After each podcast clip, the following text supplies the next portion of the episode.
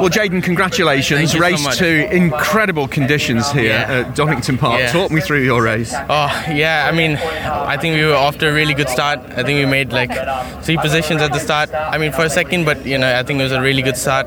Um, yeah, I just kept it clean. I thought, you know, just keep it safe, capitalize on other mis- other people's mistakes, and just try to be as consistent and clean as I can by myself.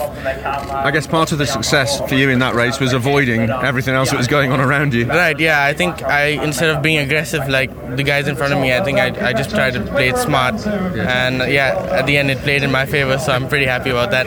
Exact. How difficult were the driving conditions? Yeah, it was pretty, you know, pretty pretty bad because the dirty air and the wet is exaggerated even more. So I'm not sure if you saw on the onboard footage, I was moving all around, coming down the Craner curves. Um, but yeah, it was fun. I think you know, definitely an experience in my bag now.